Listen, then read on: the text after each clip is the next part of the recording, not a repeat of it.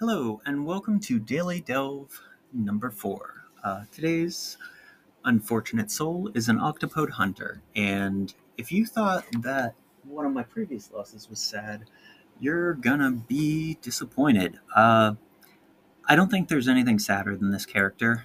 It lived for exactly 33 turns and less than two minutes. Uh, so I mentioned before that I don't have a ton of experience with octopodes and I don't know if I've played any hunters before. Um, it's not something I'm really into, and like I said, I'm not real comfortable with uh, 0.30 yet, uh, having played in older versions.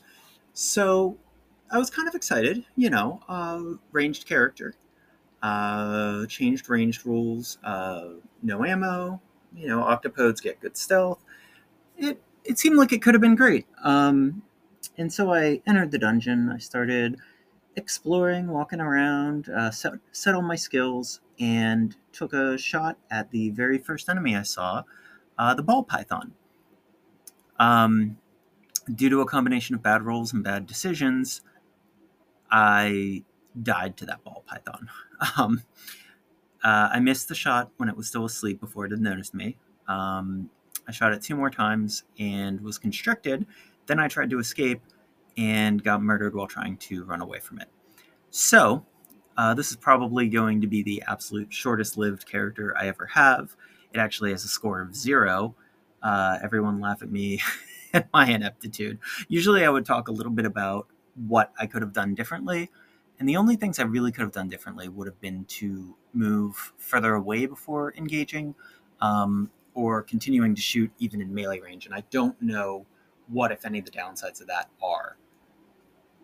So, since this character was so short lived, I would like to talk a little bit about a game I started playing on my Switch called Sakuna, or Sakuna, of Rice and Ruin.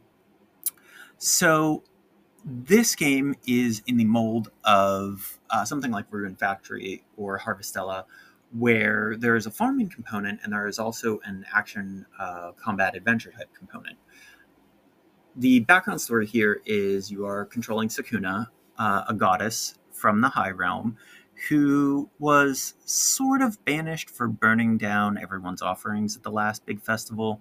Um, her parents were other gods off screen, uh, one who was an excellent warrior and one who was an excellent farmer. So you alternate between uh, building up your farm and really you're only farming rice. You have a rice paddy uh, with all the things you would expect. You know, you plant freehand, you have to till the soil, you have uh, some fertilizer that you can mix up differently, and you can let water in and out of the actual rice paddy uh, throughout the seasons in the year.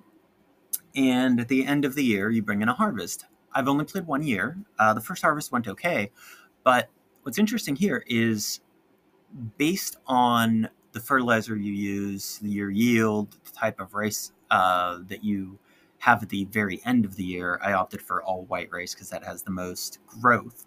Um, thinking it's the first harvest, I want more rice. I think they meant the growth of Sakuna herself because a lot of my stats uh, from the combat RPG portion went way up. Um, the combat RPG portion is in line with uh, su- surprisingly, Zelda 2, the side scroller one. It is a side scroller. Uh, there, there uh, context based control. Uh, what I mean by that is similar to Smash Brothers, based on which way you're tilting and what button you're hitting. You have you can equip different moves.